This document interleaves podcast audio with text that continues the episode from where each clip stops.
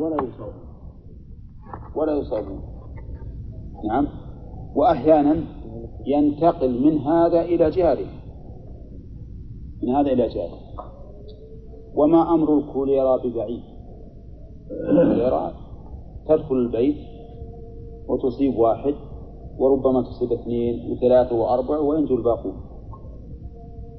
حدثنا عن سنة مرت بأهل بأهل نجد. يسمونها أهل اسما جيدا.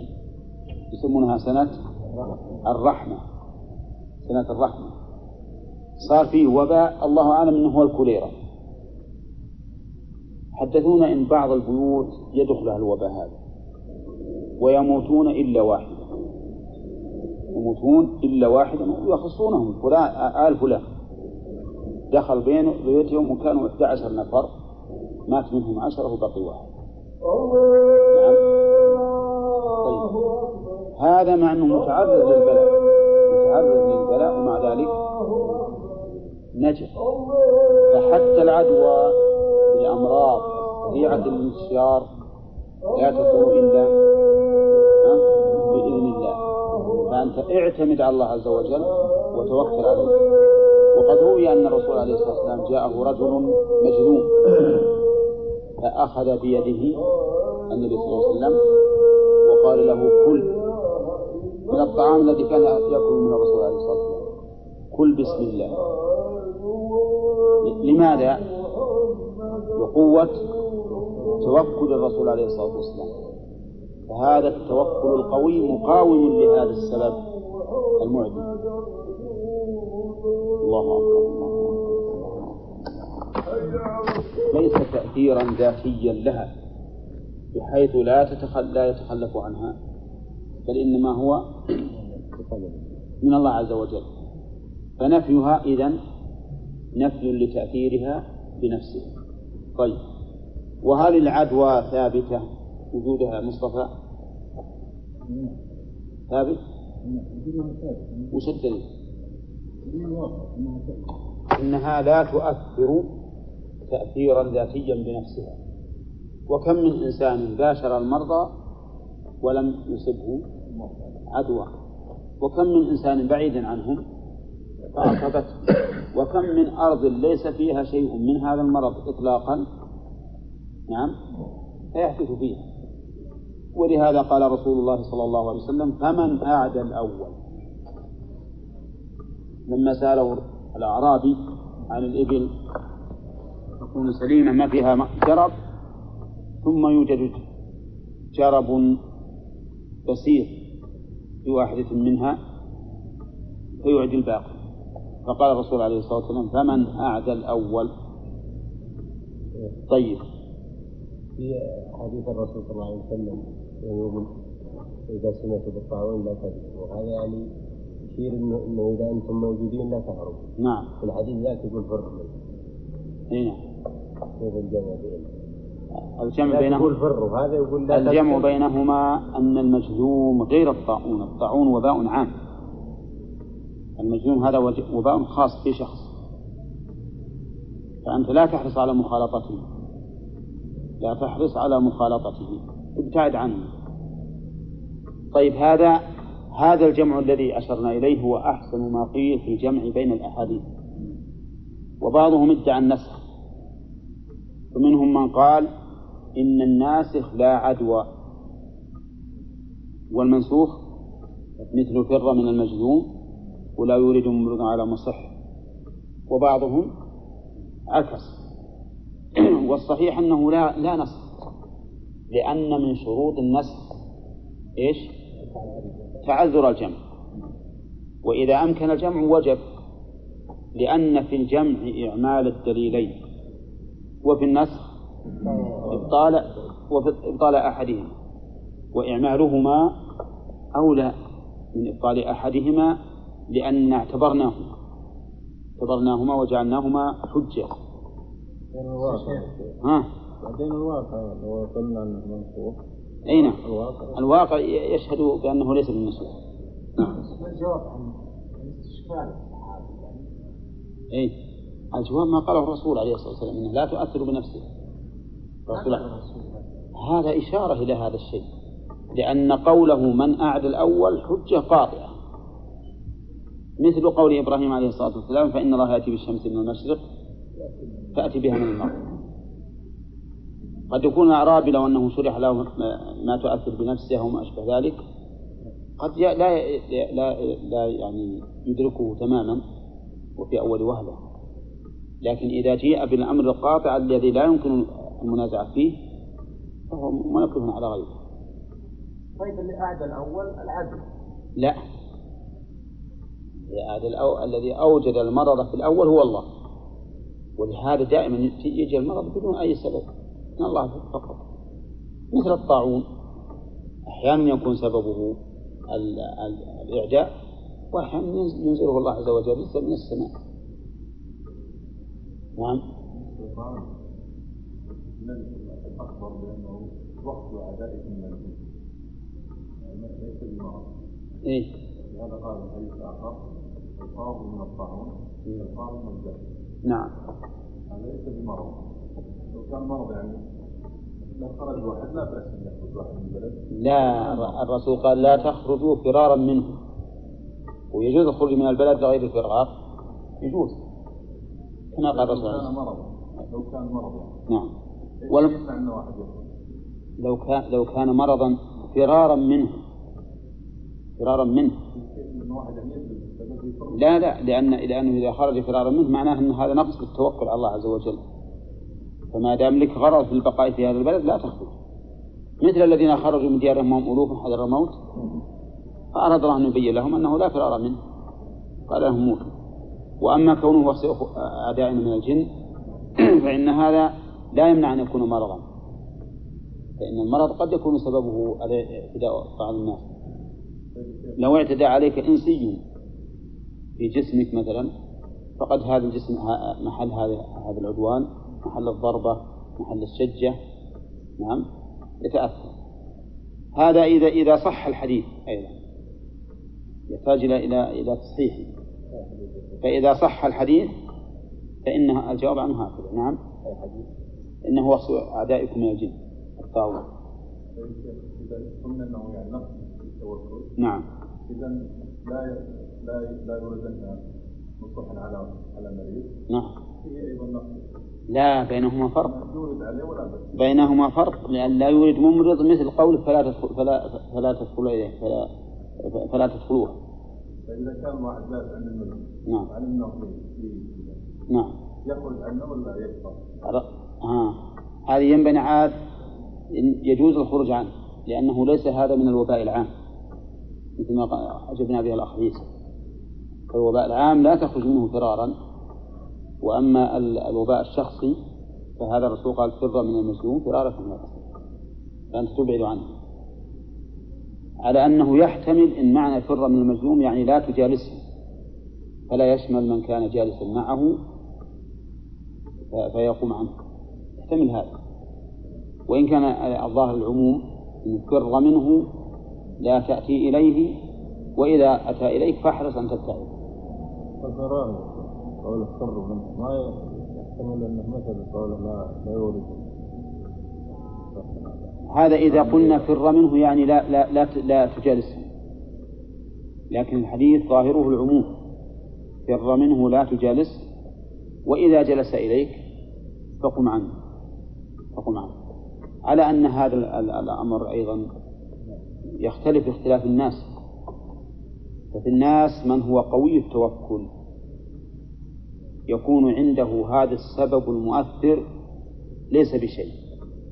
فقوة توكله بمنزلة الدرع الذي يلبسه المقاتل. لا تؤثر فيه السهام. وهذا أمر حتى عند الناس الآن بالنسبة للعين تعرفون العين. يقولون إنها لا تصيب إلا الذي يخاف منها أما الإنسان الذي ما يهتم بها وربما يتحدى العائن تحديا فإنها لا تصيبه. وذلك لقوة ما في نفسه من الدفع لقوة ما في نفسه من الدفع وقد ذكروا أن خالد بن الوليد رضي الله عنه أكل السم فلم يتأثر به. فالمهم أن القوة التي تتعلق بالقلب أو التي تتعلق بالبدن قد يجعل الله فيها مانع. حتى الأمراض الطبيعية العادية قد يدخل هذا المكروب في بدن إنسان فيتأثر به يكون قابلا له. وقد يدخل في بدن آخر فيهلك ويموت. هذا المكروب اللي كان بالأول بالنسبة للشخص الثاني أهلكه. وهذا شيء مشاهد. الأمور القوى المادية والمعنوية قد تدفع ضرر العدوى وهذا المرض. عندك الآن الأطباء يعالجون أمراضا معدية. لا شك في هذا. لكن لقوة نفوسهم بحيث يشعر الواحد منهم أنه يريد قتل هذا المرض. نعم قد يعصم منه ولا ينال به لأن عنده من القوة النفسية ما يدفع هجوم هذا المرض. وإذا تأمل الإنسان هذه الأمور وهذه الأسباب الحسية والنفسية والمعنوية يتبين بذلك حكمة الله عز وجل. وأن من الأسباب ما يؤثر إذا كان المحل قابلا. ومنه ما لا يؤثر إذا كان غير قابل. حتى القلم المداد الآن تكتب على ورق فينطبع. لكن تكتب على شيء فيه دهن أو أملس جدا نعم ما ما ما, ما يمسك. ما يمسك. الأشياء لا بد لها من محل قابل. ولو كانت مؤثرة في محل آخر. نعم ما يحتمل القول النبي عليه الصلاة والسلام. فلا تخرج منها لو لفظ الحديث في البخاري فلا تخرجوا منها فرارا منه. بهذا اللفظ. ولا بعض المتأخرين قال إن هذا من باب الحماية والحجر الصحي لئلا يعدي من البلاد الأخرى. لكن الرسول ظل بجانب التوكل الاعتماد على الله عز وجل؟ قال فرارا منه فلو خرج الإنسان مثلا لحاجة أو كان أتى لهذا البلد لحاجة وانتهت حاجته ويريد أن يرجع إلى بلده ولو كان قد وقع فيها الطاعون فلا يدخل في النهي نعم. نعم. قال بأن لا عدوى هذا يعني يعتمد أنه لا عدوى. نعم. والأدلة الأخرى تستحمل على يعني حتى لا يقع يعني إذا قدر الله عز وجل وقع مرض حتى لا يقع في نفس يعني الإنسان الإنسان الآخر أنه من العدو المرض أنه أعداؤه هذا. نعم. فيختلف هذا الأمر. قال هذا لكن مو صحيح. وحديث سر من المسلم قال هذا من باب قوله تعالى افعلوا ما لا لا غلط. غلط أما أما الأول فوجه غلطه الواقع. وجه غلطه الواقع. حديث الأعراب إيه؟ نعم. نعم. الرسول عليه الصلاة والسلام بين أن العدوى منتقلة بأن الله جعل هذا المرض سببا للانتقال. نفس هذا المرض منتقل. لكن من الذي جعله ينتقل؟ هو الله عز وجل. كما جعل المرض ينزل بدون أن يكون هناك شيء يؤذي فالمسألة كلام ابن حزم على ظاهره بس وهو رحمه الله ما تعرفه ظاهرية ظاهرية. لكن الصواب ما, ما, ما قاله ابن القيم في هذه المسألة وهو ما أشرنا إليه وهو المعتمد لأن الشرع ما يمكن يخالف الواقع. ولو أنك قلت إن الرسول عليه الصلاة والسلام يقول إن, إن, إن إنه ما يمكن فيه مرض يعدي لو قلته الآن لكان في ذلك ضجة عظيمة ضد الإسلام. لأن الآن الأطباء يشوفون بأعينهم العدوى. فلا يمكن لكن إذا قلت هذه العدوى الذي نقلها من هذا المريض إلى هذا السليم والذي أوجد هذا المرض أولا هو الله زال الإشكال. زال الإشكال. ونقول كل شيء بقضاء الله وقدره. نعم. طيب هذه لا عدوى. وأظن شرح الأمر فيها واضح. والجمع بين الأدلة واضح جدا. وقلنا أيضا إن الأسباب المادية أو المعنوية أو النفسية إنما تكون أسبابا مؤثرة في إذن الله عز وجل وبوجود محل قابل. فإذا لم يكن هناك محل قابل فإنها لا تؤثر. وقد علمنا سابقا إن جميع الأمور الكونية والشرعية لا بد فيها من وجود الشروط وانتفاء الموانع. حتى الأسباب الشرعية أسباب الإرث إذا لم يكن إذا وجد المانع أثرت ولا لا؟ ما تؤثر هنا فهذا من الحكمة أن أن أن الكون والشرع سبحان الله العظيم ما يتنافران. كلاهما على نظام واحد. كلاهما على نظام واحد ما ترى في خلق الرحمن من تفاوت. ولا تجد في شرعه من تناقض. هنا من وليس لا أظن ابن حزم. لا هو ابن حجر يمكن ناقلها عن ابن حزم أنا قرات ابن حزم ها؟ لا أنا ما شئت ما أدري عنه لكن الكلام الأول هو من كلام ابن حزم. الكلام الأول هو من كلام ابن حزم لكن يمكن ابن حجر نقله. إنما على كل حال سواء ابن حجر أو ابن حزم أو أي إنسان هذا القول ما هو صحيح ولا ولا ينبغي أن يعتمد نعم. إذا قلنا المحل القابل الحين البهائم شبه العين هل من آية فيها؟ أي وهي ما تدري. إيه لأن ما عنده قوة مانعة لأن المحل القابل مو معناه أنه قد يكون هناك خوف. هي لا تدري مثل ما قلت.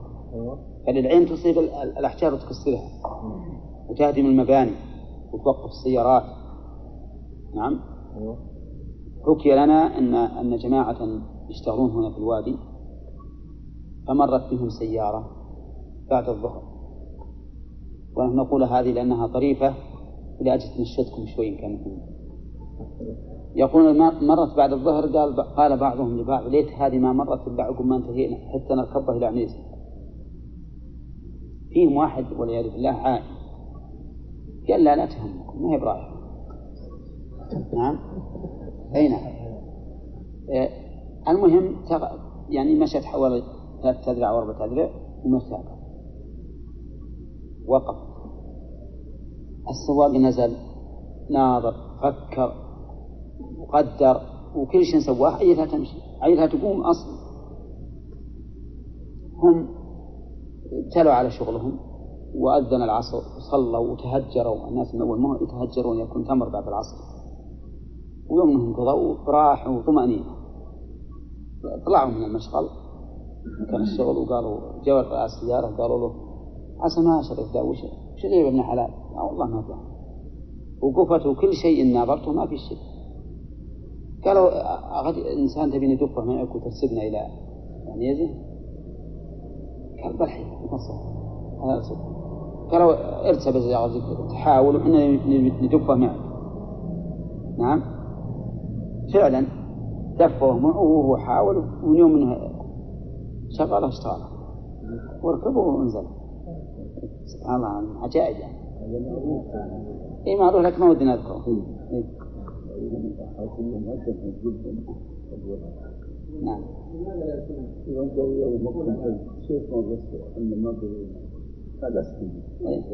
نعم.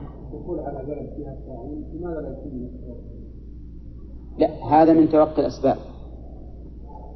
من توقي الأسباب كما أنك تجتنب النار وتجتن- وتجتنب محل الهدم وما أشبه ذلك. فإنه هذا من باب توقي الأسباب. هذا مما يدل على أن أن له تأثيرا. فرق. لأن الخروج نزل به الأمر. إحنا مر علينا فيما سبق قاعدة فقهية تتنزل على هذا. مرت علينا أظن قبل أو البارحة. أو البارحة. البارحة. الدفع أهون من الرفع. ومدافعة الشيء قبل قبل نزوله أهون من رفعه بعد نزوله. طيب ولا طيرة تقدم لنا. أن أن رسول قوله لا طيرة هذا نهي هذا نفي. لكنه هل هو نفي على بابه؟ أو هو نفي بمعنى النهي؟ لأن النفي قد يأتي بمعنى النهي. اختلفوا في ذلك كما اختلفوا في قوله تعالى ذلك الكتاب لا ريب فيه. هذا مبتدأ درس الليلة؟ لا. طيب. هذا ما خالف. عدل هذا كقول كاختلافهم في قوله تعالى ذلك الكتاب لا ريب فيه. هل هو نفي أو نفي بمعنى النهي؟ والصواب أنه نفي على ظاهر نفي. الصواب أنه نفي. لوجهين.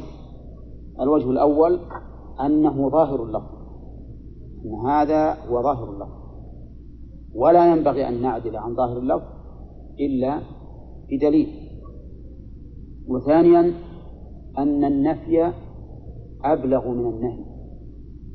لأن النفي يقتضي انتفاء الوجود. والنهي يقتضي المنع. وفرق بين الأمرين. فرق بين شيء يقتضي الانتفاء رأسا وبين شيء يقتضي الفعل النهي عن الفعل. فإذا قلنا أنه نفي بين النهي بمعنى النهي صار معناه النهي عن هذا عن الفعل وهو التطير. وإذا قلنا إنه نفي على بابه فهو ينفي التطير. طيب. هذا النفي هل هو نفي لوجوده أو نفي لتأثيره؟ ها؟ نفي لتأثيره. أما الوجود فقد وجد من يتطير لكنه نفي لتأثيره. فالطيار ما تؤثر في الحقيقة. الطيور إذا راحت يمينا أو شمالا أو أماما أو خلفا هل لها أثر في الوجود أو في الإعدام؟ في الإيجاد أو في الإعدام؟ ها؟ لا. فلا طيرة ولا هامة. ذكرنا أن الهامة فسروها بتفسيرين. أحدهما أنها داء في البطن فيكون عطفها على قوله لا عدوى من باب عطف الخاص على العام. والقول الثاني أن الهامة طائر. وقال إنها البومة أو تشبهها وأنها تنعق إذا نعقت على دار أحدهم قال سأهلك أو أهلك أو يهلك أحد من عائلته وما أشبه ذلك. فلا تقول فلا فهذا لا تأثير له. وقيل إن الهامة دودة تخلق على دعواهم هي حقا. دودة يزعمون أنها تخلق من روح المقتول. وأنها تطير وتصيح حتى يقاد من القاتل. نعم حتى يقاد من القاتل. وكل هذه من أمور الجاهلية لا حقيقة لها. نعم. أما إذا كانت العدوى إذا كانت الهامة مرضا في البطن ينتقل إلى الصحيح. فقولنا فيها كقولنا فيه لا عدوى. أما إذا كانت هذا الطير أو إذا كانت دودة تخرج من قبل المقتول وتخلق من روحه وتدعو أهله إلى الأخذ بالثأر فهذا وهم لا حقيقة له إطلاقا. لا حقيقة له إطلاقا. يقول في قول الشاعر يا عمرو إلا تدع. شو يقول؟ شتمي نعم ومن قصد. أضربك حتى تقول الهامة سكون حتى تقول الشاهد هذا حتى تقول الهامة سكون معناها أضربك حتى تموت. أضربك حتى تموت. وقوله ولا صفر أيضا اختلفوا في تفسيره على ثلاثة أقوال. قول الأول إنه لا صفر أنه نهي عن النسيئة عن النسيئة وكانوا في الجاهلية ينسؤون. محرم من الأشهر الحرم فإذا اشتهوا فيه القتال استباحوه وأخروا الحرمة إلى شهر صفر. إلى شهر صفر. فيقول فهذا النسيء الذي ذكره الله عز وجل. فيحل فيحلون ما حرم الله. هذا قول وهذا القول ضعيف. ويضعفه أن الحديث في سياق التطير وليس في سياق التغيير.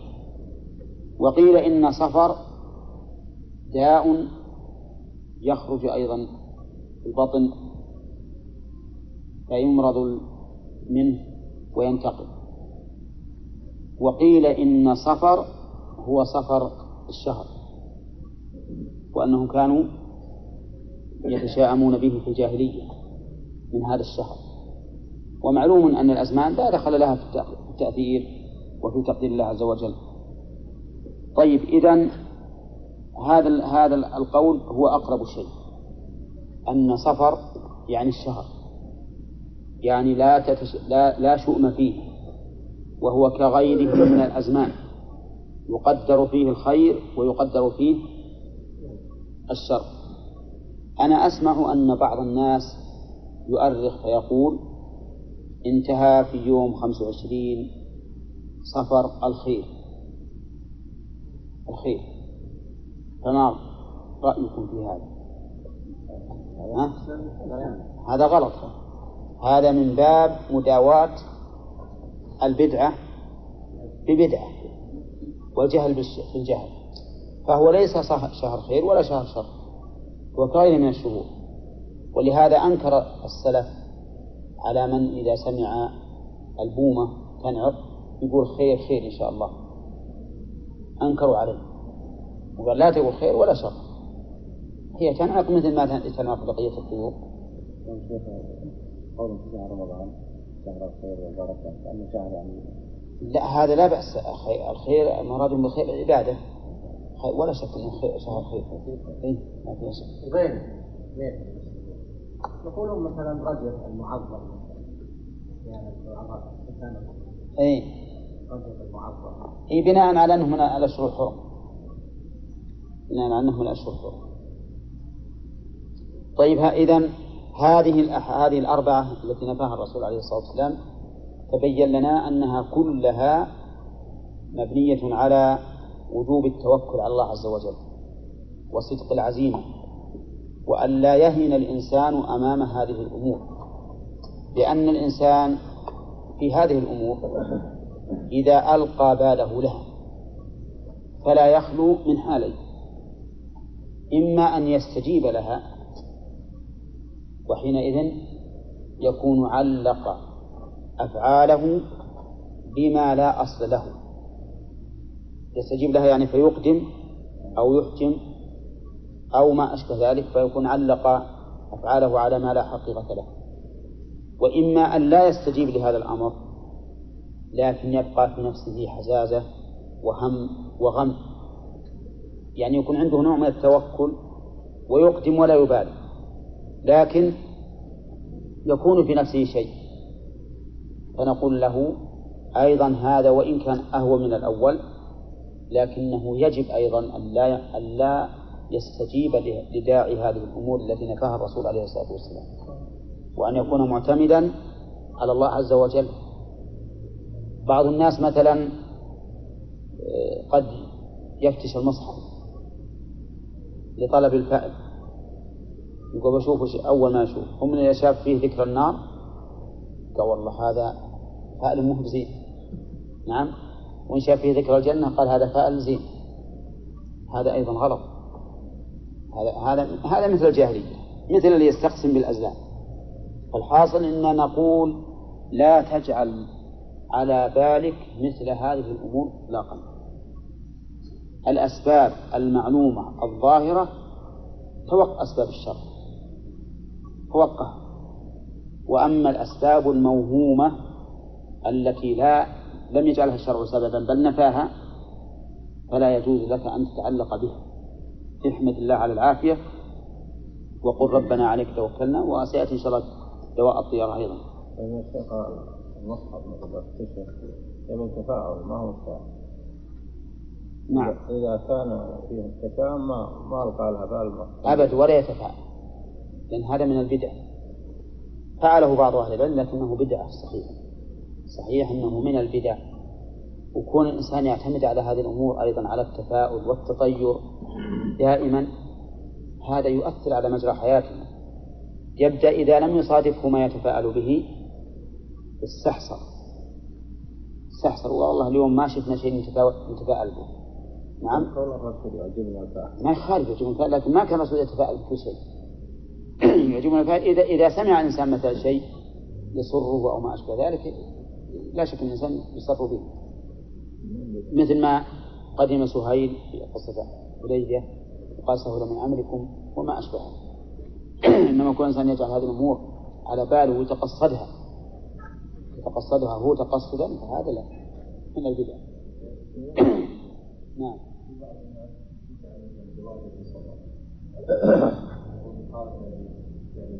لا هذا أيضا غلط. هذا غلط. لأن الجاهلية أيضا يتشاءمون به في النكاح وغيره لكن يوم الأربعاء خاصة يتشاءمون به في النكاح. لا لا ما ينبغي. ما ما ما, ما هداني إلى هذا ولا فعله بنفسه ولا فعله الصلاة. ولهذا نقول لا هو بخير ولا شر. لا ليس بخير ولا شر. نعم لو فرض لو فرض أن هذه العقيدة اشتاعت في الناس وصاروا يتشاءمون فأراد أحد أن يبين لهم أنه لا حقيقة لهذا الأمر وتزوج بسفر من باب بيان أو من باب تحقيق خبر الرسول عليه الصلاة والسلام بقوله ولا سفر لكان هذا له وجه.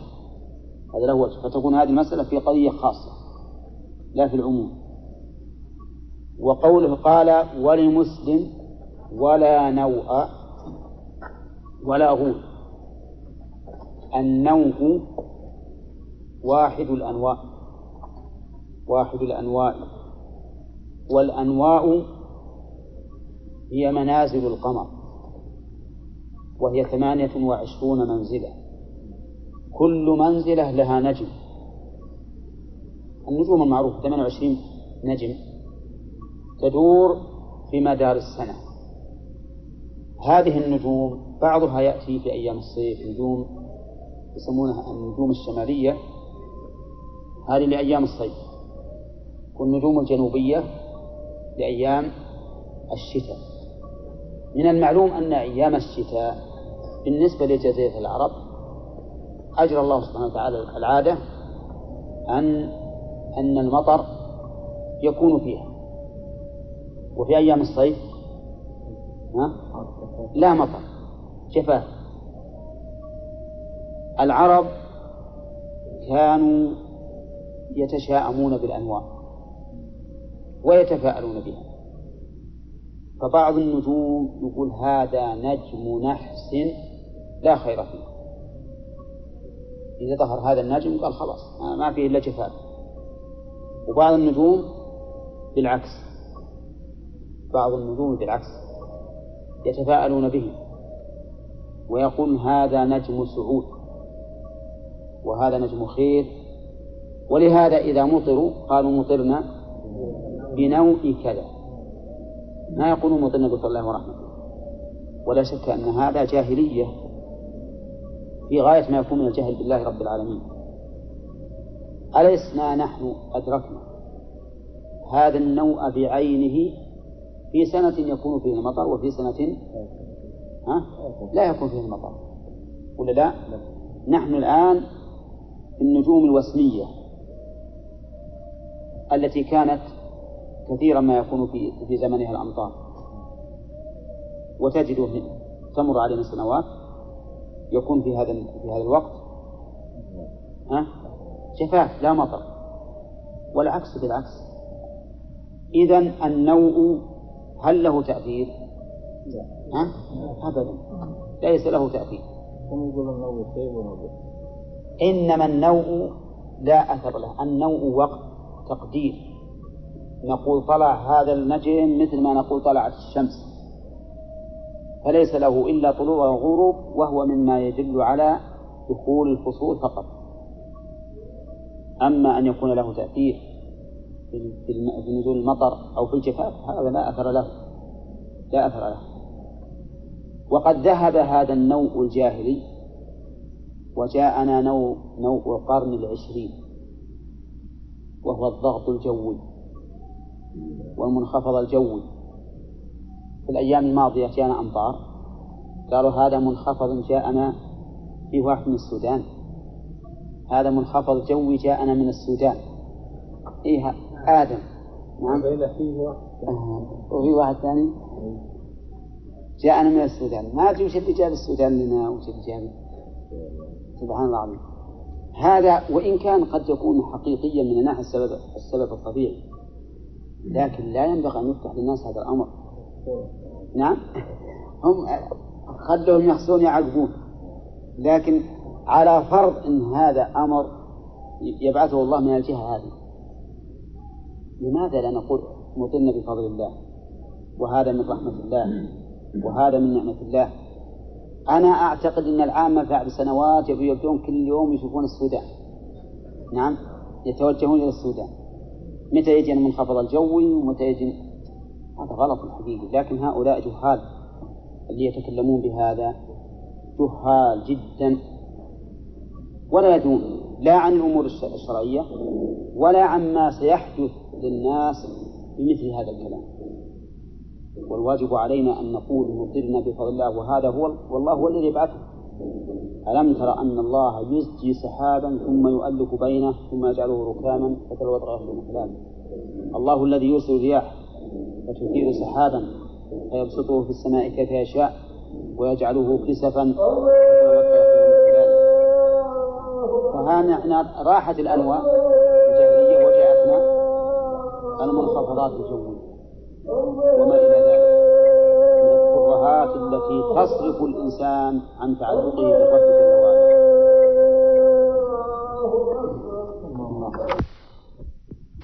ولا غول فالغول جمع. جمع غولة أو غولة ونحن بلغتنا العامية نسميها الهولة. الهولة لأنها تهول الإنسان. وبعض الناس يقولون أبوس العامة نعم. هذه العرب كانوا إذا إذا سافروا أو ذهبوا يمينا وشمالا تغولت لهم الشياطين. يعني تلونت بألوان مفزعة مخيفة. فتدخل في قلوبهم الروع والخوف. فتجدهم يكتئبون. ويستحسرون عن الذهاب إلى هذا الوجه الذي أرادوه. وهذا لا شك أنه يضعف التوكل ولكن الرسول عليه نفاه عن الأمة ولم ينفي الوجود. قد يوجد لكنه نفى أن يؤثر. كأنه يقول عليه الصلاة والسلام لا تؤثر عليكم هذه الغول. إن وجدت وذلك لأن الشيطان حريص على إدخال الحزن والخوف والقلق على الإنسان بقدر ما يستطيع. قال الله تعالى إن من ندوة من الشيطان. نعم. ليحزن الذين آمنوا وليس بضارهم شيء إلا بإذن الله. فهذه الغول نفاها الرسول عليه الصلاة والسلام والمراد النهي عن اعتبارها أو أن المراد تأثيره. وأنها لهم لا تهمكم ولو أنها أوحشتكم أو خوفتكم أو سمعتم منها أقوالا فلا تلتفتوا إليها. ولذلك أكثر ما يبتلى الإنسان في هذه الأمور إذا كان قلبه معلقا بها. أما إذا كان متوكلا على الله عز وجل معتمدا عليه غير مبال بها فإنها لا تضره ولا تمنعه عن وجهة نظره. أو وجهة قصده ولهما عن أنس بن مالك لهما الضمير يعود على من؟ البخاري ومسلم. عن أنس قال كان رسول الله صلى الله عليه وسلم قال قال رسول الله صلى الله عليه وسلم لا عدوى ولا طيرة. قدم الكلام عليه لا عدوى ولا طيرة. ويعجبني الفأل يعجبني يسرني. الفأل وبينه قال وما الفأل؟ قال الكلمة الطيبة. بينه. فالكلمة الطيبة يسمعها تسر عليه الصلاة والسلام. لأن الكلمة الطيبة على على وصفها طيبة. فهي تعجبه. لأن لماذا؟ لما فيها من إدخال السرور على الإنسان والانبساط. والمضي قدما قدما فيما يريد الاتجاه إليه. ولا وليس هذا من الطيرة ليس هذا من الطيرة بل هذا مما يشجع الإنسان لأنها لا تؤثر عليه بل تزيده إيش؟ طمأنينة وتزيده إقداما. ولهذا كان الرسول عليه الصلاة والسلام يعجبه الفأل. حتى ظاهر الحديث الكلمة الطيبة في كل شيء. فإن الكلمة الطيبة في الحقيقة تفتح الطيب وتكون سببا لخيرات كثيرة حتى إنها تدخل المرء في جملة آه، ذوي الأخلاق الحسنة. أن يلقى أخاه بوجه طلق أو أن يسمع أخوه منه كلمة طيبة. في هذا الحديث جمع النبي عليه الصلاة والسلام بين محذورين ومرغوب. ما هما المحذوران؟ العدوى والطيرة. ومرغوب وهو الفأل وهذا من حسن تعليم الرسول عليه الصلاة والسلام. لأن كل شيء يذكر مرغوبا ينبغي أن يذكر حوله أو عنده ما يكون مرغوبا. ولهذا كان القرآن مثاني. إذا ذكر الله أوصاف المؤمنين ذكر أوصاف الكافرين. أو بالعكس إذا ذكر الجنة ذكر النار. إذا ذكر العقوبة ذكر المثوبة وهكذا. نعم. هو المقصود أن الواحد إذا أقدم أو أراد أن يقدم على شيء نعم. رأى شيء يسره سمع ذا فتفاعل نعم. أي نعم هذا مثل التشاؤم بس بطريقة معينة لأن هذه مثل ما سمعت هذه تزيد الإنسان طمأنينة فيما كان معتمدا عليه من قبل معتمدا على معتمدا فعله من قبل. لكن الطيرة يتشاءم ويرى أنه سيصاب مثلا أو سيخيف. أما هذا فإنها تدخل السرور. وقد قلنا قبل قليل إن إدخال السرور على المؤمن هذا مما جاء به الإسلام ومما يدعو إليه الإسلام انشراح الصدر وانطلاق الإنسان في أموره ومهامه التي تنفعه طبعا هذا لا شك أنه مما يرغب به الإسلام أحسن من كون الإنسان يستحسر وفي شيء يجعله على باله ولا يصل ولا يصنع شيء أبدا. تستلزم من هذا يا شيخ نعم. نقول أن الباب هذا نعم. يعني حب ضوء الطيرة مو من باب التوكل إطلاقا؟ ولكن من باب التنشيط أو عدم أو لا لا. إلا من باب التوكل. إلا التطير يضعف التوكل. لأن لأن الإنسان المتطير لو اعتمد على حق التوكل حق الاعتماد ما ذهب إلى هذا التطير. ولا أثر فيه كون هذا الطير يروح يمين أو شمال ويقول إن اتجاهي إلى هذا هذا الاتجاه. معناه إني أنا فاشل في هذا في هذا الوجهة. لا يا أخي مثل هذا الرجل قاصد من الأصل. قاصد راء في ذلك خيرا. ولكن هذا يزيده إقداما. الفرق. قل وش الفرق ولا وش العلاقة؟ العلاقة ما بينها علاقة. لا وش العلاقة بين يشوف شيء سرا وبين الإقدام؟ العلاقة إني إذا شفت شيء يسرني فأنا أتفاءل بأن هذا خير. مثل ما تفاءل الرسول عليه الصلاة والسلام لما جاء سعيد قال قد سهل من أمركم. هذا شيء بطبيعة حتى الإنسان إذا بدأ في شغل من من الأشغال وشاف أنه من الأصل متيسر وماشي من الشغل على ما ينبغي. يتفاعل ولا لا؟ يتفاعل وينشط. لكن بالعكس لو يعاكس هذا الشغل من أول مرة تجده يتشاءم لكنه لا ينبغي له أن يحجم إذا كان يرى أن فيه خيرا. بل يعتمد على الله ولا يضره أن يفشل في أول مرة. هذا الشيء تدعو إليه النفوس. طبيعة الإنسان هكذا لو إنسان يعني يطلب يعني يجي من بقلبه ولا يسأل. الله ولا يجي بقلبه إنه يريد فعلا طيب. ما في شيء. هذا مثل رب اشرح لي صدري ويسر لي أمري. هذا مضمونه إذا من الله شرح صدر الإنسان لما يصيبه من خير أو من شر. هذه نعمة كبيرة.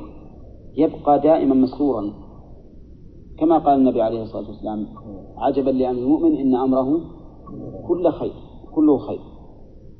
فالمؤمن في الحقيقة دائما مسرور. حتى لو أصيب لأنه يرى أن هذه المصيبة فيها من الخير الكثير إما تكفير سيئات أو تكفير رفع الدرجات.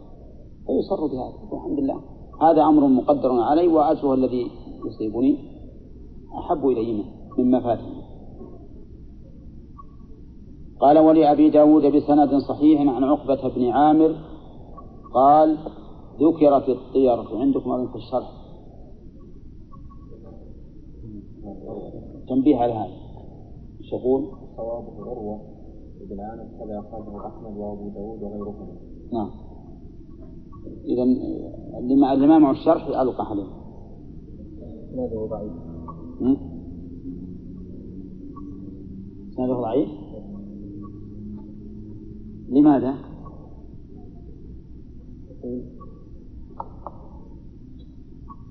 يقول عروة بن عامر مختلف في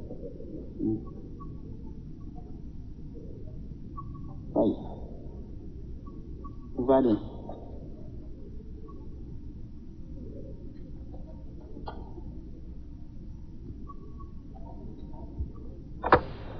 انتهى.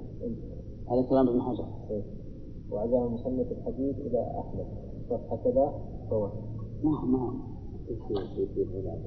التيسير. آه. إيه هذا على التيسير. اللي عندنا إلى أبي داود فقط. اي بس إذا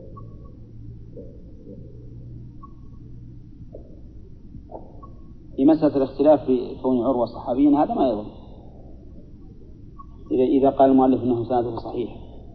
لأنه معناه أنه أثبت أن عروة صحابي. لكن المشكل الحديث أنه مدلس ومعنعن في هذا الحديث ثم إن ابن حجر يقول الظاهر أنه لم يلقه. هذه هذه علة. لكن ما أعرف ما ذكر الشارح شيء عنه لماذا صحح المؤلف؟ ما يتكلم. طيب. قال ذكرت الطيرة عند رسول الله صلى الله عليه وسلم فقال أحسنها الفأل ولا ترد مسلما. فإذا أراد أحدكم فإذا رأى أحدكم ما يكره فليقل اللهم لا يأتي بالحسنات إلا أنت ولا يدفع السيئات إلا أنت ولا حول ولا قوة إلا بك نشر هذا الحديث بناء على أنه صحيح. نعم. قال ذكرت الزيارة عند رسول الله صلى الله عليه وسلم. وهذا الذكر إما أنه ذكر شأنها أو ذكر أن الناس يفعلونها ما نعرف. المهم أنها لما ذكرت قال عليه الصلاة والسلام أحسنها الفأل وقد سبق أن الفأل ليس من الطيرة لكنه شبيه بالطيرة من حيث الإقدام. فإنه يزيد الإنسان نشاطا وإقداما فيما توجه إليه فهو يشبه الطيرة من هذا الوجه.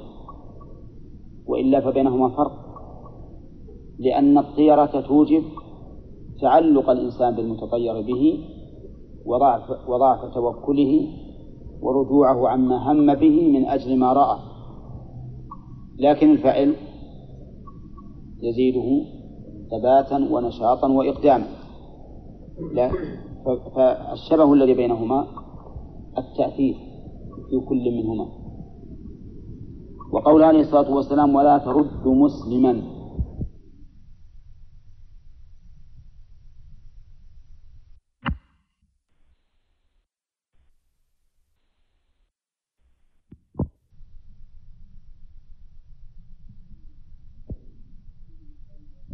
وعلم من قول لا ترد مسلما أن من ردته الطيرة عن عن حاجته فليس بمسلم. وسيأتي إن شاء الله أنه يطلق عليه أنه مشرك. قال فإذا رأى أحدكم ما يكره. حينئذ تأتي إيش؟ وش اللي يأتي إذا رأى ما يكره؟ ترد على القلب الطيرة. أن يتطير ويبتعد عن هذا الشيء ولا يقدم عليه. ذكر النبي عليه الصلاة والسلام دواء لذلك فقال فليقل اللهم لا يأتي بالحسنات إلا أنت ولا يدفع السيئات إلا أنت ولا حول ولا قوة إلا بك وهذا هو حقيقة التوكل. اللهم يعني يا الله. ولهذا بنيت على الضم على أنها منادى علم ولا غير علم؟ ها؟ علم بل هو أعلم الأعلام اسم الله أعرف المعارف على الإطلاق أعرف من الضمير قوله اللهم الميم هذه عوض إيش؟ عن الياء المحذوفة وصارت في آخر الكلمة تبركا بالابتداء. بسم الله سبحانه وتعالى. وصارت ميما لأنها تدل على الجمع. وكأن الإنسان الداعي جمع قلبه على الله سبحانه وتعالى. فقال اللهم لا يأتي بالحسنات إلا أنت. لا يأتي بها إلا أنت أي لا يقدرها ويخلقها ويوجدها للعبد إلا إلا الله وحده لا شريك له. وهذا لا ينافي أن تكون الحسنات بأسباب. أليس كذلك؟ لأن خالق هذه الأسباب هو الله عز وجل. فإذا وجدت هذه الحسنات بأسباب خلقها الله صار الموجود حقيقة هو الله سبحانه وتعالى. وقول يأتي بالحسنات ليس المراد بالحسنات هنا ما ليس المراد به الحسنات الشرعية التي هي الصلاة والزكاة والصوم والحج. المراد بالحسنات ما يستحسن المرء وقوعه ويحسن في عينه. يشمل ذلك إيش؟ يشمل الحسنات الشرعية لأنها تسر المؤمن. ويشمل الحسنات الدنيوية كالمال والولد وما أشبه ذلك. إن تصبك حسنة الحسنات هنا مثل الآية.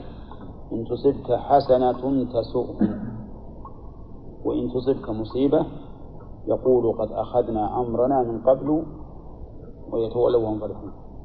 وفي الآية الأخرى إن تصبكم حسنة تسؤهم وإن تصبكم سيئة يفرح بها وقوله إلا أنت وش محل أنت من الإعراب؟ ها؟ فاعل يأتي لأن الاستثناء هنا مفرغ الاستثناء هنا مفرغ لا يأتي بالحسنات إلا أنت ولا يدفع السيئات إلا أنت. نعم. السيئات ما يدفعها إلا الله عز وجل. ولهذا إذا أصيب الإنسان بسيئة إلى أين يتجه؟ إلى الله. حتى المشركون إذا ركبوا في الفلك وشاهدوا الغرق دعوا الله مخلصين له الدين. فلا يدفع السيئات إلا الله عز وجل. ولا ينافي هذا أن يكون دفعها بأسباب. لو رآك رجل غريقا لو رآك رجل غريقا ثم أنقذك من الغرق فإنما أنقذك بأي شيء؟ بمشيئة الله عز وجل. لو شاء الله ما أنقذك. حتى السبب الذي يكون به انتفاع السيئات فهو من الله عز وجل. إذا فلا يدفع السيئات إلا الله. هذه عقيدة كل مسلم أنه لا يأتي بالحسنات إلا الله ولا ولا يدفع السيئات إلا الله. وإذا كانت هذه عقيدة كل مسلم فإنه يجب عليه بمقتضى هذه العقيدة أن لا يسأل الحسنات إلا من الله. ولا يسأل دفع السيئات إلا من الله. ولهذا الرسل عليهم الصلاة والسلام يسألون الله تعالى الحسنات ويسألون دفع السيئات. نعم. رب هب لي من لدنك ذرية طيبة إنك سميع الدعاء. رب إني مسني الضر وأنت أرحم الراحمين. وهكذا المؤمنون أيضا. وقوله ولا حول ولا قوة إلا بك. لا حول ولا قوة إلا بك. ما معنى هذه الجملة وهي ترد كثيرا؟ ترد عند الأذان نقول إذا قال حي على الصلاة نقول لا حول ولا قوة إلا بالله. فما معنى هذا؟ هل المعنى أنه ما يوجد حول وقوة إلا بالله؟ والباء تكون بمعنى في يعني إلا في الله وحده ومن سواه ليس لهم حول ولا قوة. إن كان هكذا فإنه يتعين أن تكون الباء بمعنى في. نعم. ويكون الحول المنفي إيش؟ الحول المطلق الحول المطلق والقوة المطلقة. وذلك لأن غير الله عز وجل فيه حول وقوة لكنها ما هي نسبية ولكنها نسبية ليست كاملة. الحول الكامل والقوة الكاملة بالله وحده.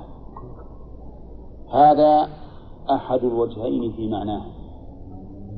الوجه الثاني أن الحول والقوة مضافا إلى الإنسان. والباء هنا للاستعانة أو للسببية. أي لا حول لنا ولا قوة لنا إلا بالله. لا حول لنا ولا قوة لنا إلا بالله عز وجل. ومقتضى ورودها في مواضعها أن يكون هذا المعنى الثاني أصح وهو المقصود وهو أننا لا نتحول من حال إلى حال يا محمد ها؟ وش المعنى؟ ليش؟ لا لا تروح آه، أن المعنى لا نتحول من حال إلى حال ولا نقوى على ذلك إلا بالله. فيكون في هذه الجملة كمال التفويض كمال التوفيق. وإن الإنسان يبرأ من حوله وقوته إلا بما أعطاه الله عز وجل من الحول والقوة. طيب إذا يكون الرسول صلى الله عليه وسلم إذا صح الحديث قد أرشدنا إذا رأينا ما نكره. مما يتشاءم به المتشائم. أن نقول اللهم لا يأتي بالحسنات إلا أنت ولا يصرف السيئات إلا أنت. يعني وأما هذه الأشياء فإنها لا تأثير لها. ولا حول ولا قوة إلا بك فأنت صاحب الحول وأنت صاحب القوة وكل الأمور لا تكون إلا بك أنت وحدك. معنى بين تعارض. لا بين اختلاف في المعنى.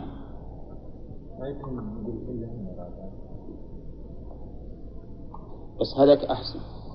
مواضعها في في فيما جاءت به تدل على أن المراد تبرؤ الإنسان من حوله وقوته. وهو وهذا الحديث إذا صح فهي أيضا فالمعنى الأول أوجه من, من المعنى الثاني. في هذا الحديث المعنى الأول أنك أنت يا ربنا الذي بيدك الحول كله والقوة كلها فهذا المتطير به ليس بشيء. وله من حديث ابن مسعود وغيره الطيرة شرك الطيرة شرك. ها؟ إلا وله. وعنه. وعنه. وعن ابن مسعود إيش عندك يا وليد؟ وعن ابن مسعود ما ب... ما هو لهم؟ لا يعني في الأخير قال رواه ها؟ في الأخير قال رواه إيه إذا معناه له ما ما, ما له معنى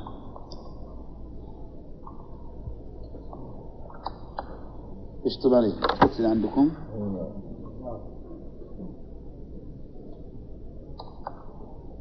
وعن ابن مسعود مرفوعا. الطيرة شرك الطيرة شرك. مرفوعا يعني إلى النبي صلى الله عليه وسلم. وقولها الطيرة شرك الطيرة شرك هات هاتان الجملتان مؤكد بعضهما ببعض. من باب التوكيد اللفظي. من باب التوكيد اللفظي.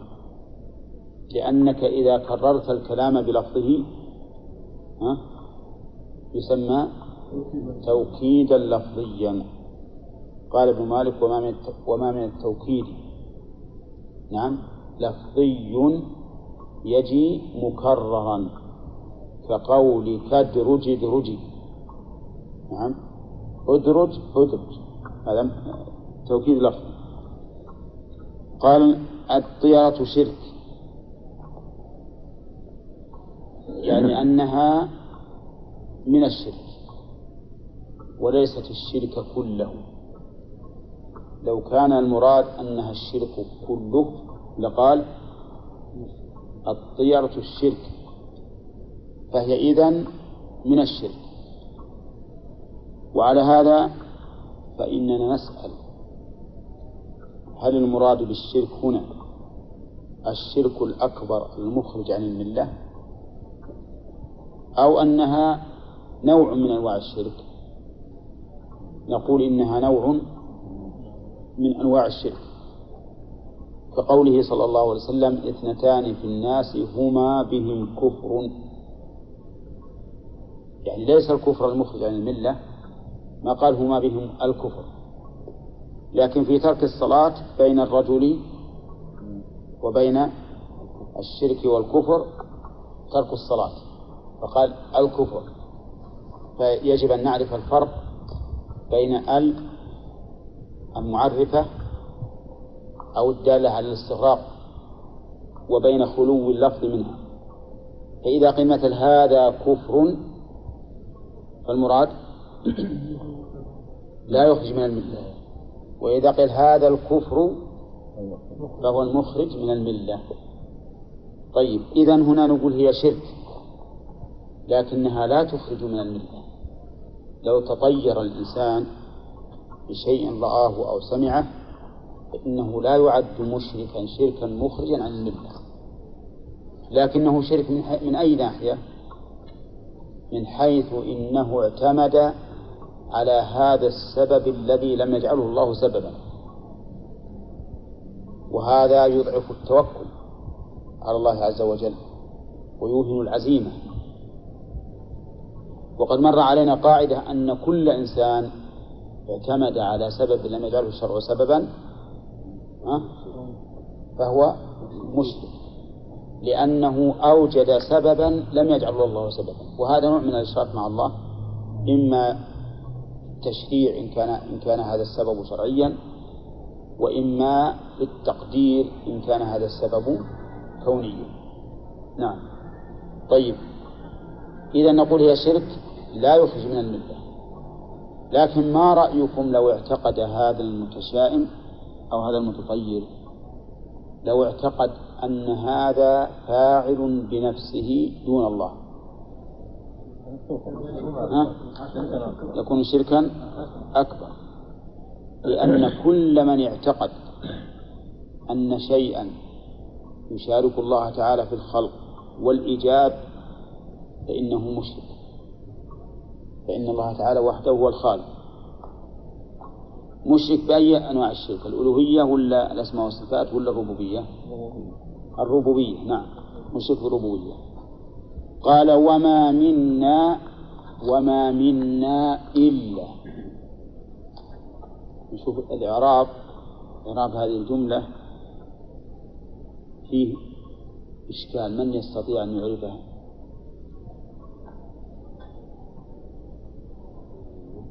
نعم. والمبتدا محذوف. لكن إن شئت فقدره قبل إلا واجعل ما بعد إلا بدلا منه. وإن شئت فهو الذي نعم. اللي بعد إلا. إن قدرت ما بعد إلا اسما. فهو له هذا الوجهان. إن قدرته فعلا فإن المبتدأ محذوف لأن المبتدأ ما يكون فعل. يعني وما منا أحد إلا تطير أو إلا وقع. والخلاصة الآن أن منا جار ومجرور ها خبر مبتدأ محذوف. هذا المبتدأ إما أن يكون قبل إلا إن قدرت ما بعد إلا فعلا. وما منا أحد إلا تطير أو المبتدأ محذوف بعد إلا يعني وما منا إلا متطير. نعم. طيب وما منا إلا ولكن الله يذهبه بالتوكل. يعني ما من إنسان يسلم من التطير. ما من إنسان يسمع شيئا فيتشاءم. أو يبدأ في فعل من الأفعال فيجد أوله ليس بالسهل فيتشاءم. نعم. فيتشاءم ويترك. لكن يقول ولكن الله يذهبه بالتوكل. والتوكل هو صدق الاعتماد على الله سبحانه وتعالى. في جلب المنافع ودفع المضار مع الثقة به مع الثقة بالله. هكذا فسروا بأنه صدق الاعتماد على الله في جلب المنافع ودفع المضار مع الثقة به. ما يكفي أن تصدق الاعتماد فقط بل تثق به لأنه سبحانه وتعالى يقول ومن يتوكل على الله فهو حسبه نعم. شيخ إيش الفائدة من ها؟ يعني يوم حذف الكلام. قد يحذف الشيء كراهة لذكره بلفظه ويكون موصولا إلى ذهن السامع. يعني مثل هذا كره التصريف نعم. قال رواه أبو داود والترمذي وصححه وجعل آخره من قول ابن مسعود. أين آخره؟ وما منا إلا. وهو جدير بأن يكون من قول ابن مسعود وعلى هذا فيكون يكون موقوفا لكن مدرجا من أقسام المدرج. وقد مر علينا في مصطلح الحديث أن المدرج أن يدخل أحد الرواة كلاما من عنده في الحديث بدون بدون بيان. وقد يكون في الإسناد وقد يكون في المتن لكن أكثره في المتن. وتقدم لأجل نذكر نستذكر ما مضى. تقدم أنه يكون الإدراج في أول الحديث. ويكون الإدراج في وسط الحديث. ويكون الإدراج في آخر الحديث. وهو الأكثر. مثاله في أول الحديث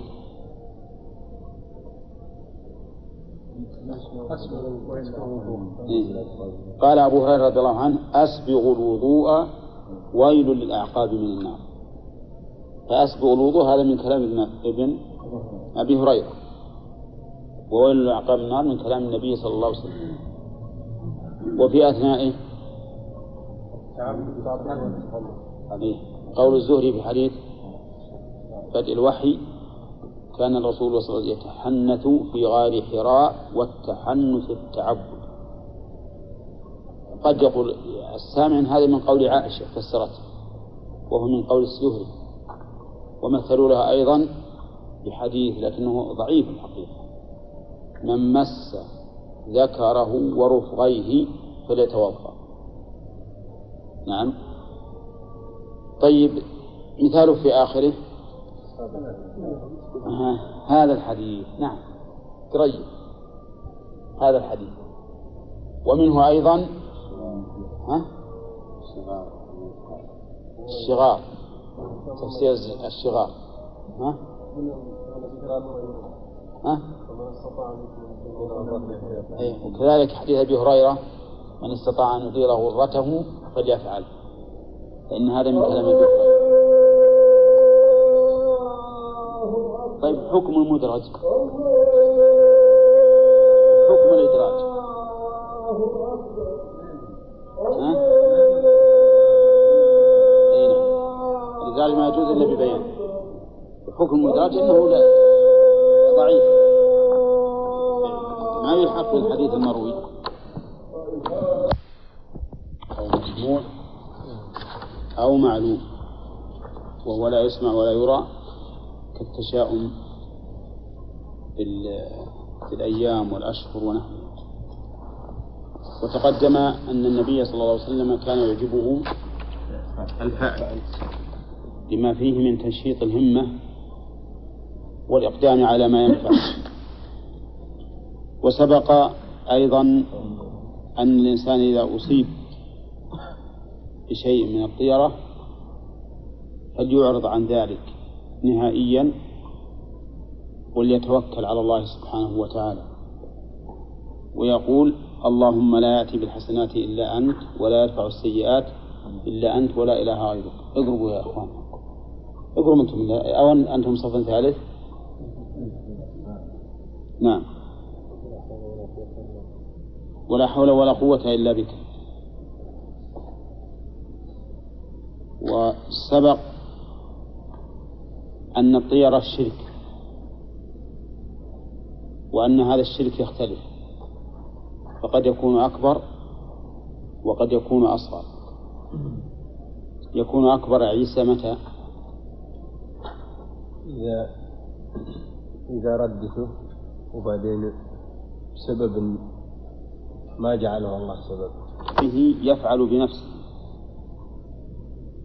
فهذا لا شك أنه شرك أكبر لأنه اعتقد أن مع الله خالقا ومحدثا وإن اعتقد أنه سبب فهو شرك أصغر وليس بكفر. مخرج عن الله ثم نبدأ بالدرس الجديد الآن. قال ولأحمد من حديث ابن عمرو من ردته الطيرة عن حاجته فقد أشرك. من هذه الشرطية وجواب الشرط جملة فقد أشرك واقترنت الفاء بالجواب. اقرب يا حسين ادخل الجماعة. اقترنت الفاء في الجواب لأنه لا يصلح لمباشرة الأداة. وإذا كان جواب الشرط لا يصلح لمباشرة الأداة وجب اقترانه بالفاء. وقد جمع ذلك في ضابط معروف وهو اسمية طلبية وبجامد وبما وقد وبما وقد وبلن وبالتنفيذ. اسمية طلبية وبجامد وبما وقد وبلن وبالتنفيذ. سبعة وقوله من ردته الطيرة عن حاجته الحاجة كل ما يحتاجه الإنسان مما تتعلق به الكمالات وقد تطلق على الأمور الضروريات وقوله فقد أشرك يقال في الشرك هذا يا حسين أكبر ولا أصغر؟ كان يعتقد أن يفعل بنفسه فهو أكبر كان فهو أصغر يعني إن كان يعتقد أن هذا المتشائم به يفعل الشيء بنفسه ويحدث الشر بنفسه فهو كفر شرك أكبر. وإن كان يعتقده سببا فهو شرك أصغر لأنه سبق لنا قاعدة مفيدة في هذا الباب وهو أن كل من اعتقد في في شيء أنه سبب ولم يثبت أنه سبب. لا كونا ولا شرعا فإنه من الشرك من الشرك الأصغر لأنه ليس لنا أن نثبت بأن هذا سبب إلا إذا كان الله تعالى قد جعله سببا كونا أو شرعا. أما شرعا فمثل القراءة والدعاء ونحو ذلك. وأما كونا فمثل هذه الأدوية التي جربت فنفعت فإنها سبب كوني يتعلق بالخلق. قال قالوا فما كفارة ذلك؟ يعني ما ما كفارة هذا الشرك؟ أو ما هو الدواء الذي يزيل هذا الشرك؟ لأن الكفارة قد تطلق على كفارة الشيء بعد فعله. وقد وقد تطلق على الكفارة منه قبل الفعل. وذلك لأن الاشتقاق مأخوذ من الكفر وهو الستر. والستر واقع. فكفارة ذلك إن وقع وكفارة ذلك إن لم يقع. كفارة ذلك أن يقول اللهم لا خير إلا خيرك. فأنت الذي بيدك الخير. فلا خير إلا خيرك. المباشر ولا غير المباشر؟ المباشر وغير المباشر. فخير الله المباشر كالذي يأتي بالمطر والنبات وما أشبه ذلك. وغير المباشر الذي يكون سببا من عند الله عز وجل مثل أن يعطيك إنسان دراهم صدقة أو هدية أو ما أشبه ذلك هذا الخير من الله لكن بواسطة بواسطة جعلها الله تعالى سببا وإلا فكل الخير من الله عز وجل وقول لا خير إلا خيرك الحصر هنا حقيقي ولا إضافي؟ أه؟ الحصر هنا حقيقي لا خير إلا من الله عز وجل. إما من, من الله مباشرة كما قلنا في المطر والنبات وما أشبهه أو بواسطة بمعنى أن أن يقدر لك سببا يوصل الخير إليك. ولا طير إلا طير. يعني أن الطيور كلها طيورك ملكك فهي لا تفعل شيئا. وإنما هي مسخرة كما قال الله تعالى أولم يروا إله. أولم يروا إلى الطير فوقهم صافات ويقبضن ما يمسكون إلا الرحمن إنه بكل شيء بصير. فيه الطير مسخرات؟ ها؟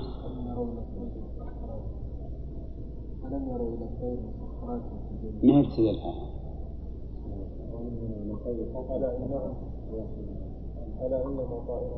لا لا. المهم إن الطيور نسينا أنا نسيت الآية. الطيور. قرأنا هذه لكن الطير مسخرات في جو السماء ما يمسكه إلا الله. ان الله بكل شيء عليم. أول آية ما نسيتها. المهم أن الطير مسخر بإذن الله. فالله تعالى هو الذي يسخره ويدبره ويصرفه يذهب يمينا وشمالا ولا علاقة للحوادث بهذا الطير. الطير طير الله ويحتمل أن يكون معنى قوله ولا طير إلا طيرك أنه عبر بالطير عن الأفعال التي تقع مما يضر الناس. فيكون هنا أي قوله ولا طير إلا طيرك مقابلا أو مقابلا لقوله لا خير إلا خير. يعني معنى ذلك أنك أنت الذي تقدر الخير وأنت الذي تقدر الشر. لكن سبق لنا أن الشر في فعل الله واقع ولا لا؟ ليس بواقع. فالشر في المفعول لا في الفعل.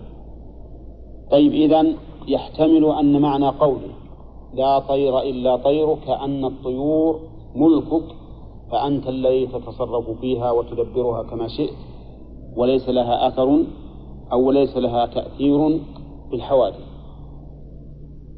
ويحتمل أن المعنى أن يكون المراد بالطير ما يتشاءم منه الإنسان وما يتضرر به. نعم كما في قوله ألا إنما طائرهم عند الله يعني شؤمهم.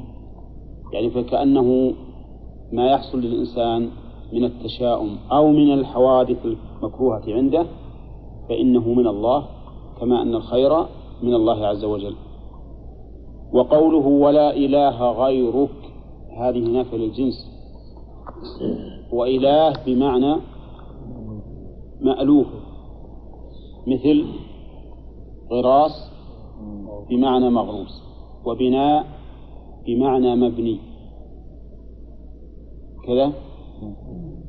وفراش بمعنى مفروش فقوله لا إله أي لا مألوه والمألوه هو المعبود المعبود حبا وتعظيما يتأله إليه الإنسان محبة له سبحانه وتعالى وتعظيما له. وقوله لا إله غيرك إذا قال قائل إن هناك آلهة دون الله. نعم.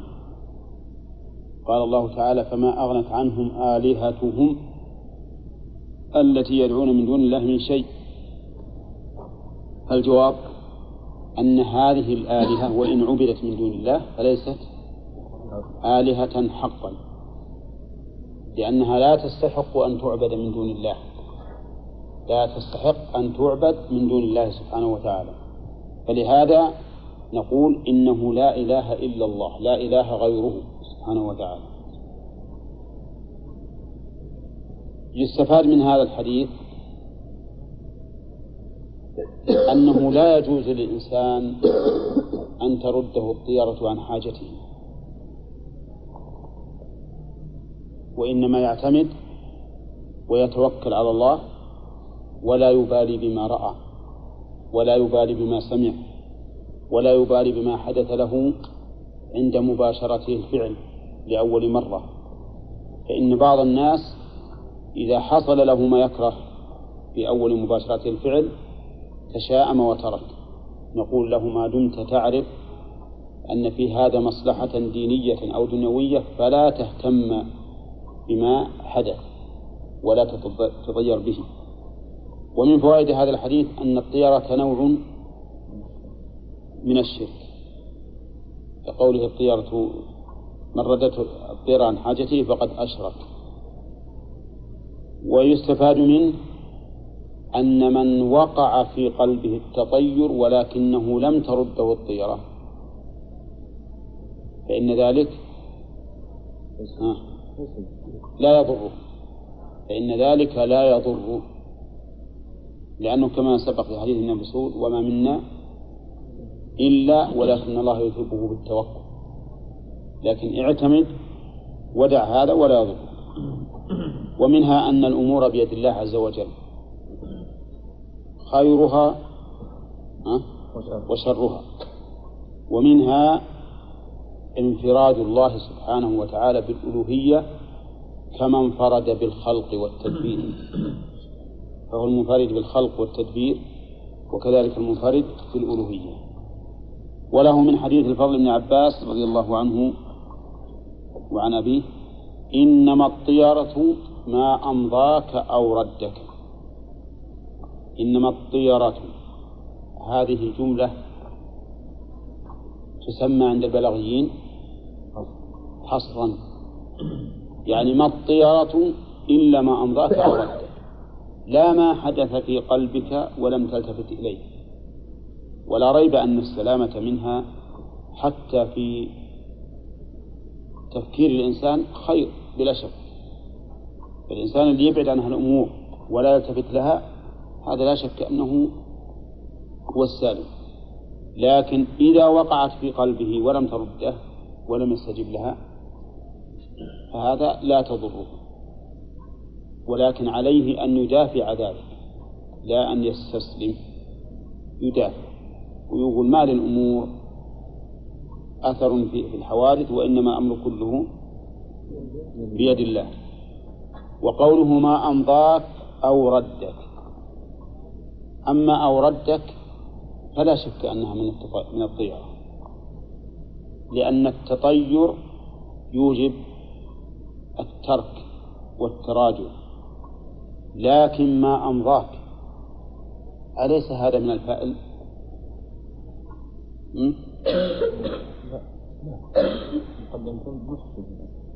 هو في الحقيقة من الفائل إذا كان حقا يتفاءل به. إذا كان حقا يتفاءل به. فما أمضى الإنسان لحاجته. فلا يخلو إما أن يكون من جنس التطير بأن يستدل لذلك لنجاحه أو عدم نجاحه بالطيب. فهذا لا شك أنه من الطيرة. يعني مثلا قال إن, إن أنا أبزر الطير إن راح من اليمين فمعنى ذلك اليمن والبركة. فيقدم. هذا لا شك أنه تطير. لماذا؟ لأن التفاؤل بمثل انطلاق الطير عن اليمين صحيح ولا لا؟ غير صحيح. لأنه لا وجه للتفاؤل. الطائر إذا طار بيروح إلى اللي يهو إلى الذي يرى أنه وجهته. أما إذا كان آه، سبب المضاء بسبب كلام سمعه أو شيء شاهده يدل على تيسير هذا الأمر له. نعم. فإن هذا فأل وهو الذي يعجب الرسول عليه الصلاة والسلام. فهل هو من الطيرة؟ نقول إن اعتمد عليه صار حكمه حكم الطيرة. إن اعتمد على هذا الفعل دون الله عز وجل صار حكمه ها؟ حكم الطيرة. وإن لم يعتمد عليه ولكنه علم بأن هذا من الأسباب التي يسرها الله سبحانه وتعالى له ليقدم على ما أراد فإن ذلك ليس من الطيرة المحرمة بل وليس من الطيرة وإنما هو من التفاؤل. فصار ما ما ما أمضاك أو ردك ما ما ردك طيرة بكل حال. ما أمضاك في التفصيل. إن كان من جنس التطير بحيث يعتمد على سبب لم يجعله الله سببا كما لو اعتمد في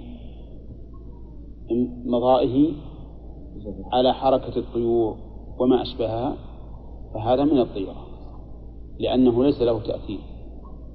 وإن كان بسبب جعله الله تعالى سببا نعم. فهذا ينظر فيه. ما هو؟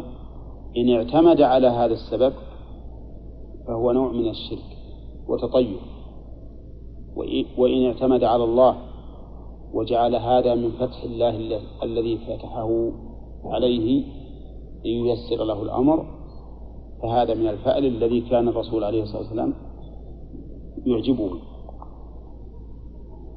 والحديث في سنده مقال. هذا حديث الفضل. نعم. لكنه على تقدير صحته هذا حكم. على تقدير صحته هذا حكم. نعم. الأول هذا الشيخ ذكر أنه ضعيف. أيهن؟ حديث اللي رواه حديث ابن عمرو. ردت الطيارة؟ ها؟ من ردته طيارته؟ ذكر هنا أنه ضعيف وراجح أنه صحيح شو؟ يعني متناقض؟ تناقض هو؟ لا هنا ذكر بس رواية أحمد بالحاكم المعلم إيه ها وقال إنه ضعيف. وآل الشيخ قال إنه ضعيف إيه أجوز شلون نقول راجح أنه صحيح؟ صحيح هنا ورواه أحمد وابن السنة ما ذكر ابن السنة إيه. عن عبد الله بن عمرو بسند صحيح وفيه من لهيعة ولكن الراوي عنه عند ابن السن عند ابن السني هو ابن وهب وهو من ممن رواه عن ابن لهيعة قبل اختلاطه. وقد صرح ابن لهيعة بالتحديث. فانتفت شبه تدليسه وقال الهيثمي بعد ما عزاه لأحمد وطباري وفيه النهيعة وحديث حسن وبقية ذلك.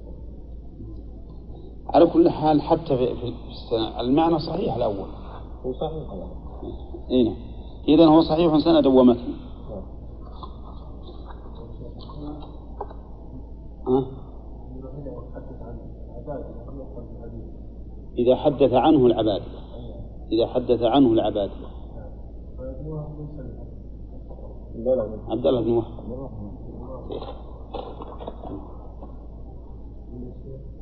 يقول مر علينا دعاء بالنسبة للحسن ها؟ علينا دعاء السابق ودعاء الحوض السابق. من الدعاء يقول اللهم لا يكن الحسنات نعم. والدعاء هذا.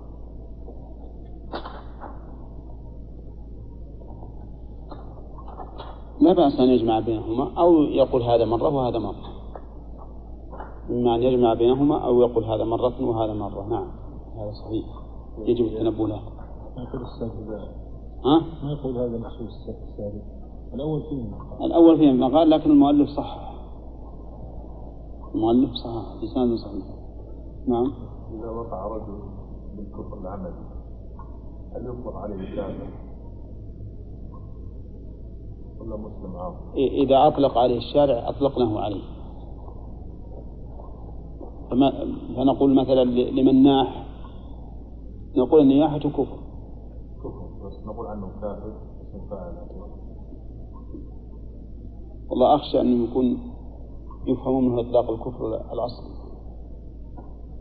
بل يقال نياحته كفر بس كما قال الشاعر كما قال الشاعر. اختيار يا شيخ فقط المشيئة. ها؟ اختيار فقط المشيئة. كيف العقل المشيئة؟ يعني يقول مثلا من هذا الطيور من هذا المكان إن شاء الله فيها كذا وكذا لا ولا يقول. يعني مثل رجل سائر في الضابط. نعم. وما يعرف الطريق. أي نعم. ورأى طيور آتي من مكان معين. نعم. فقال هذه الطيور إن شاء الله هذه تأتي من مكان فيه خير لا ما ما, ما يجوز. لكن عادة أن الطيور تأتي حول الماء. إذا استدل على على على ذهابها من الناحية هذه إلى أن فيه ماء كما فعل جرهم كما فعلوا جرهم في استدلالهم على ماء زمزم. فهذا لا بأس به. وأما مجرد أنها جاءت فهذا ما يدري وجاء من الطيور تذهب إلى إلى مراعيها بعيدا فإذا آوها الليل جاءت. قال فيه مسائل.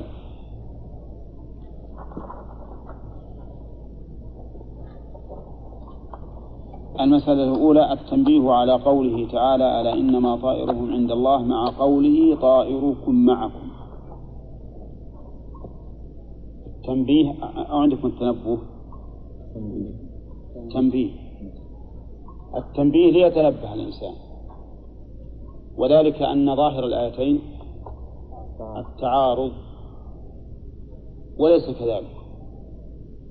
فالقرآن والسنة ليس فيهما تعارض فيما بينهما ولا في ذاتهما أيضا. فليس فيهما تعارض ولا بينهما تعارض. القرآن والسنة إنما يقع التعارض حسب فهم المخاطب. أما من حيث الأصل فلا تعارض بينهما.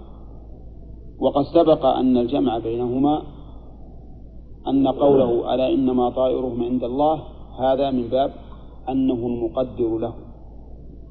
وطائركم معكم من باب السبب من باب السبب. فطائركم معكم يعني أنتم, أنتم سببه. وطائرهم عند الله هو الذي قدر ذلك وليس موسى ولا, ولا غيره من الرسل. الثانية نفي العدوى. وسبق أن المراد بنفيها نفي تأثيرها بنفسها. لا أنها السبب للتأثير فإن الله سبحانه وتعالى قد جعل بعض الأمراض سببا لتأثيرها وانتقالها. الثالثة نفي الطيرة. مثلها نعم. وليس معنى وليس المعنى أنه ما يوجد متطير. المتطيرون موجودون. لكن هذا التطير لا أثر له. الثالث نفي الهامة. وش الهامة؟ ها؟ إما مرض أو الطير. نعم. مرض يعدي. والخامسة نفي الصفر وهو إما شهر صفر أو داء في بطون اليد. السادسة أن الفعل ليس من ذلك بل مستحب. لقول النبي صلى الله عليه وسلم ويعجبني الفأل وكل ما أعجب النبي صلى الله عليه وسلم فإنه حسن. قالت عائشة رضي الله عنها كان النبي صلى الله عليه وسلم يعجبه التيامن في تناعله وترجله وطهوره وفي شأنه كله. السابعة تفسير الفعل. فسرها النبي عليه الصلاة والسلام بأنها الكلمة الطيبة. لكن هذا التفسير هل هو على سبيل الحصر أو على سبيل المثال؟ تقدم أنه على سبيل المثال وأن الفعل كل ما ينشط الإنسان من قول أو فعل يعني من مرئي أو مسموع. الثامنة أن الواقع في القلوب من ذلك مع كراهته لا يضر بل يذهبه الله تعالى بالتوكل مع كراهته شرعا ولا مع كراهة من وقع في قلبه؟ له. ها؟ هذا المعنى. يعني إذا وقع في قلبك وأنت كاره له فإنه لا يضرك ويذهبه الله تعالى بالتوكل لقوله ابن مسعود وما منا إلا ولكن الله يذهبه بالتوكل. التاسعة ذكر ما يقول من وجده. وسبق أنه نعم؟ شيئان له شيئان اللهم لا يأتي بالحسنات إلا أنت. ولا يذهب السيئات إلا أنت ولا حول ولا قوة إلا بك أو اللهم لا خير إلا خيرك ولا طير إلا طيرك ولا إله غيرك. العاشرة التصريح بأن الطيرة شرك. وهو واضح الطيرة شرك. الحادية عشرة تفسير الطيرة المذمومة. ما هي؟ ما أمضاك أو ردك. وهذا واضح وتقدم أن الطيرة شرك لكن بتفصيل